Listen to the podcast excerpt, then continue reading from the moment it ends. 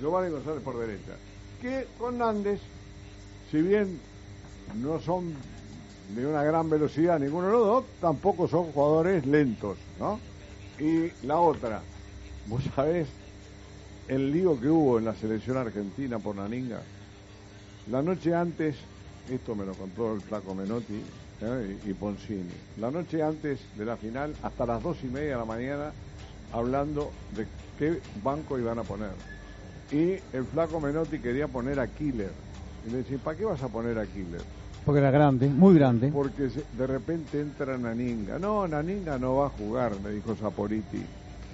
¿Estás seguro? No, Naninga no va a jugar. Y no fue Killer al banco. Cuando entró Naninga, el flaco Menotti se paró en el banco suplente, le dijo, sapo.